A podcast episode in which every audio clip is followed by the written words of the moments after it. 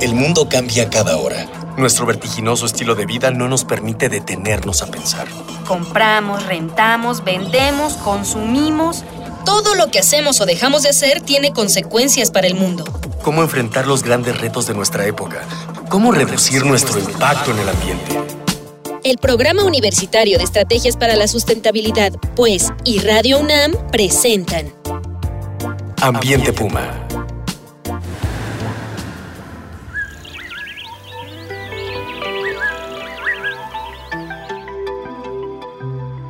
¿Qué tal? ¿Cómo está? Les saludo nuevamente. Soy Mireya Imas, directora del Programa Universitario de Estrategias para la Sustentabilidad de la UNAM. Y como siempre le doy la más cordial bienvenida a su programa Ambiente Puma. Voces, ideas y acciones sustentables.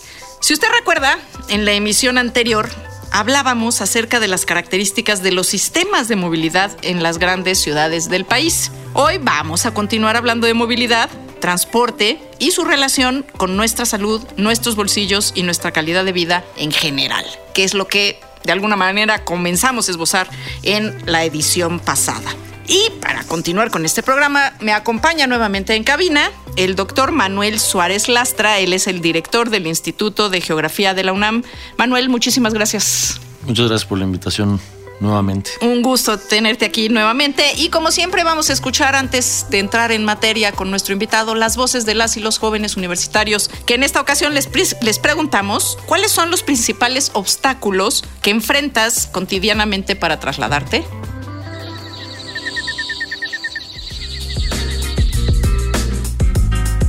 ¿Cuáles son los principales obstáculos que enfrentas cotidianamente para trasladarte? Pues la demanda de, del servicio, que haya mucha gente en estos transportes, ya sea en, sobre todo en, los camiones o en el tren ligero que siempre va a, a reventar y sobre todo en las horas pico, pero ya casi todas horas son horas pico, entonces es muy complicado de repente subirse y estar como cómodo 50 minutos en lo que vas a viajar.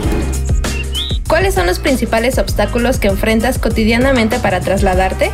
Eh, que no hay paradas fijas de los camiones ni horarios, porque hay veces que pueden pasar a, en cierta cantidad de tiempo, no sé, en 5 minutos, y hay veces que pueden pasar 20 y, y no pasa ninguno, entonces hace que me retrase como en los tiempos de la escuela. ¿Cómo crees que podría mejorarse la movilidad en la ciudad? Para empezar creo que es como ya hay como una sobrepoblación de gente en todos lados y pues creo que siendo más eficientes con el transporte, o sea, teniendo como mejores, eh, mejor eh, reglamento de tránsito y como mejor cultura en cuanto a movilidad por parte tanto de las personas que utilizan el transporte público como las personas que utilizan coches. Y, y pues no sé, creo que es algo muy complicado como para dar una solución que, que ayude sustancialmente a esto. ¿Cómo crees que podría mejorarse la movilidad en la ciudad? Pues a lo mejor estableciendo puntos fijos y horarios del transporte público, de, del camión, del terrestre. ¿Cómo crees que podría mejorarse la movilidad en la ciudad? Para empezar con calles mejor pavimentadas, con oficiales de tránsito mejor capacitados y pues creo que sería lo principal.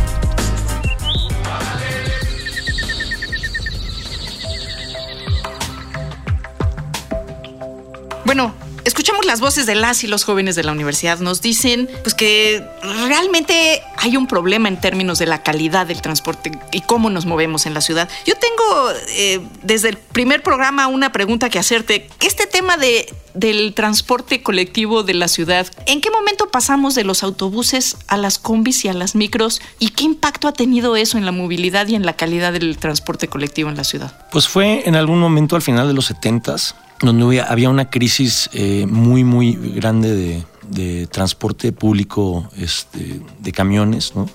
Y de tranvías y trolebuses. Y entonces comienza un sistema informal de taxis colectivos que costaban un peso. Y pues, de ahí el nombre de pecera. De ahí del nombre de pecera. Eh, y eran estos carros, sobre todo había muchos Americans, ¿no? Que es, que es un carro muy feo.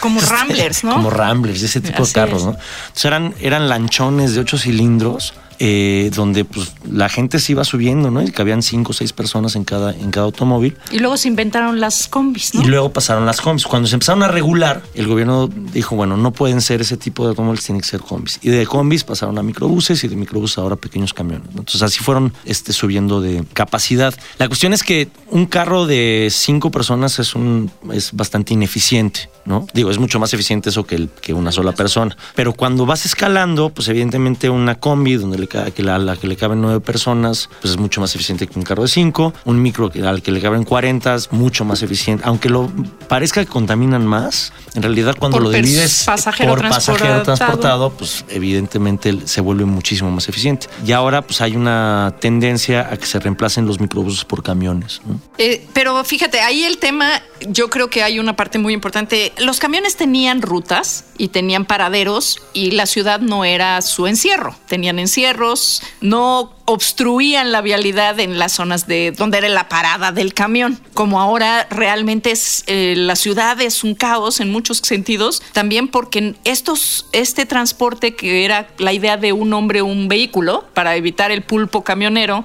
que ahora es el pulpo pecero o, microbusero o como o conviero como se le llame, se han ido adueñando del espacio colectivo. Sí, de hecho, pero es un problema que ha existido siempre y hay que regularlo y hay que entrarle. O sea, ¿Cómo se podría regular? O sea, ¿cuál podría ser una de las pues necesitas una ciudad menos corrupta, ¿no? Pues Yo creo que por ahí va la cosa. O sea, necesitas policías que implementen el hecho de que un taxi colectivo, un microbús, un, un pecero, no pueda levantar pasaje en cualquier lugar. ¿No? Esa es yo creo que la, la fundamental. que era como ocurría, digo, a lo mejor vamos a develar nuestra edad, pero cuando yo tomaba el camión había que correr a la delfín, parada. ¿no? El delfín ese que podías y la ballena en la que, Sí, los delfines y las ballenas. que además solo podías Y esos ir eran sentado, concesionados, fíjate, esos eran, ese era transporte concesionado, no, eran, no, era era, público. no era público y funcionaba bien. Y luego ese fue el que se convirtió en RTP. que ese sí es público. Bueno, o sea, en ruta Bueno, 100. En ruta ¿no? 100. En ruta 100 que después se transformó en RTP finalmente.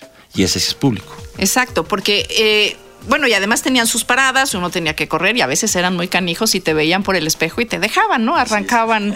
Pero ahora no, ahora como el, la, la batalla por el, por el pasaje es descarnada en la calle, Fíjate que yo creo además, habría que hacer un estudio al respecto, pero a mí se me hace que si nadie se pusiera, si ninguno se pusiera a cazar pasaje, ganarían más todos. Simplemente convencida porque que no es tienes que estar acelerando gastas menos energía. Claro. y eventualmente te va a tocar la misma cantidad de pasaje. Sí, porque la gente va a estar ahí, va a necesitar subirse seguro al que sigue, porque ya no caben en el que pasó primero, ¿no? Es, ese, es, ese es todo un tema. Este, ¿Qué acciones son prioritarias para mejorar la movilidad? O sea, en- desde tu punto de vista de especialista, ¿qué sería lo prioritario para mejorar la movilidad en, nuestra- en la Ciudad de México, pero en general en las ciudades del país? Una es una que ya ha estado, eh, que, que ha empezado a funcionar, pero que hay que entrarle bien. Hay que regular el uso del automóvil y hay que, hay que hacer acciones para disminuir el uso del automóvil. Hay varias técnicas que se pueden utilizar para eso. La primera es restringir el, el- el estacionamiento en vía pública. Simplemente porque hay tantos automóviles como lugares donde estacionarlos. ¿no? O sea, no puede haber más automóviles que, donde que- lugares donde estacionar los carros. Entonces, si restringes eso, eh, resuelves parte del problema. La segunda, y no es restringirlo, de, de de- por completo, simplemente es cobrarlo. Y entonces, si la gente que usa carro decide pagar el estacionamiento, pues tienes un servicio adicional para la ciudad. ¿no? a pasar. Ha empezado a pasar, pero hay que hacerlo muchísimo más. La segunda es, bueno, no regular los precios de los estacionamientos públicos, que ahorita por ahí hay una eh, iniciativa de ley que pretende que, los, eh, que el estacionamiento en centros comerciales sea gratuito. Pasar eso sería el peor error de un- de- de- del gobierno. El peor. Claro, es que venimos, yo, yo recuerdo hace ya muchos años, cuando se abrieron estas primeras grandes plazas, que también han sido un desastre urbano para el país, era gratuito, porque en su regla- en el reglamento de construcción estaba concebido que tenían que tener esa cantidad de espacio y además siguen creciendo en cantidad de espacio, aunque ya se cobra, ¿eh? Pero yo veo que las plazas siguen, lo que sigue creciendo es lugar para estacionamiento. De hecho, yo creo que lo que habría que hacer es no limitar el, uso, el, el- el número de estacionamientos, sino simplemente tener un impuesto al- a, a los estacionamientos, ¿no? O sea, a- un impuesto adicional. Y, Que ese se fuera a la ciudad. Claro, y además sí permitir que se autorregule el precio de los estacionamientos solitos, ¿no? Mientras más demanda hay, más caro se vuelve. Entonces tienes que encontrar métodos para que la gente que usa el automóvil lo pague. Y eso no debe de ser en función del precio del vehículo, debe ser en función del uso de la calle. Entonces, por ejemplo, en Londres, tú entras al centro de Londres, hay un tag como el del segundo piso que te empieza a, a cobrar libras por cada minuto que estás en el centro de la ciudad. Solución, no hay carros en el centro de la ciudad de Londres, todo es transporte público. Exacto. Eh, eh, yo estoy de acuerdo, creo que toda ciudad en, en el mundo que se precie, como está moviéndose hacia allá, ¿no? Hacia por lo menos de las zonas más céntricas de la ciudad están sacando los vehículos, pero eso lleva, como apuntabas tú, necesariamente una relación o la existencia de un transporte colectivo eficiente, de calidad y razonable de precio, ¿no? Que esa es una, esa es una de las grandes ausencias en cualquier ciudad del, del país, ¿no? Sí, yo de hecho creo que la Ciudad de México sí es razonable en precio. Yo creo que es el, no creo que haya ciudad del mundo con el, transporte.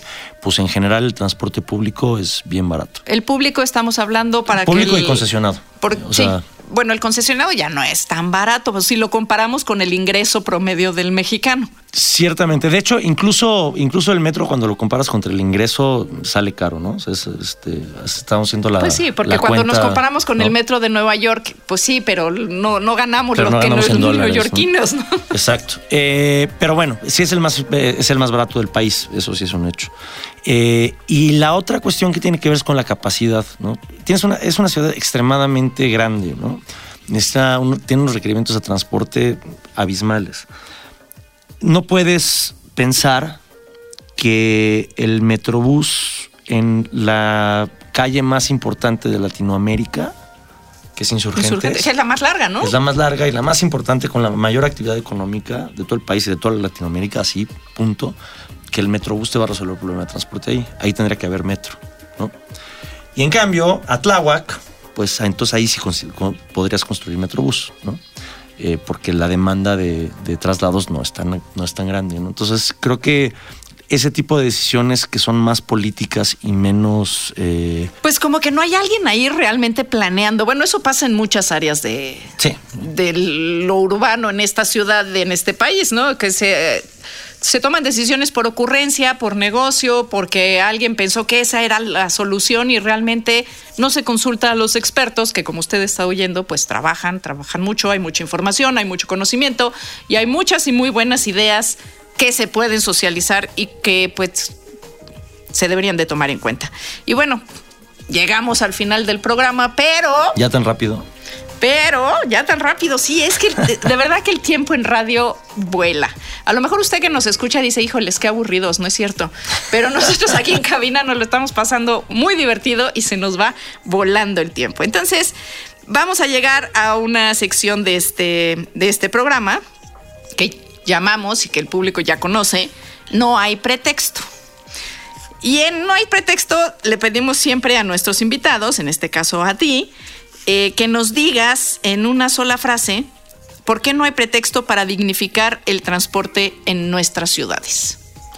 No hay pretexto para dignificarlo porque el transporte es necesario, es indispensable, todo mundo lo usa y la movilidad es un derecho. Entonces el transporte público tiene que ser digno, tiene que ser eficiente, tiene que ser confiable, tiene que ser seguro, tiene que ser eh, rápido. Esa es una, y, no hay, simplemente no, no hay pretexto para no hacerlo. Bueno, pues ojalá que los, las autoridades de esta ciudad nos estén escuchando. Así concluimos una emisión más de Ambiente Puma. Agradezco muchísimo al doctor Manuel Suárez Lastra, director del Instituto de Geografía UNAM. Manuel. Al contrario, muchísimas gracias por la invitación. No, hombre, un placer. En los controles y en la producción, como siempre, Miguel Alvarado. En la investigación, sondeos invitados, Marjorie González, Dalia Ayala, Miguel Rivas, Brenda Garcilaso, Jorge Castellanos y Daniel Serna, del equipo de Educación Ambiental y Comunicación del Programa Universitario de Estrategias para la Sustentabilidad. Esta fue una coproducción Radio UNAM y el Programa Universitario de Estrategias para la Sustentabilidad con apoyo de la Dirección General de Divulgación de la Ciencia. Y a usted que nos escucha, le invitamos a que siga reuniendo voces, ideas y acciones sustentables aquí en su programa En Ambiente Puma. Hasta la próxima. Una pequeña acción. Un cambio de actitud. Nuevos hábitos. Y nuevas formas de entender y relacionarnos con el mundo. Paso a paso. Aportamos un granito de arena. Para construirnos un futuro el Programa Universitario de Estrategias para la Sustentabilidad, pues, y Radio UNAM presentaron Ambiente Puma.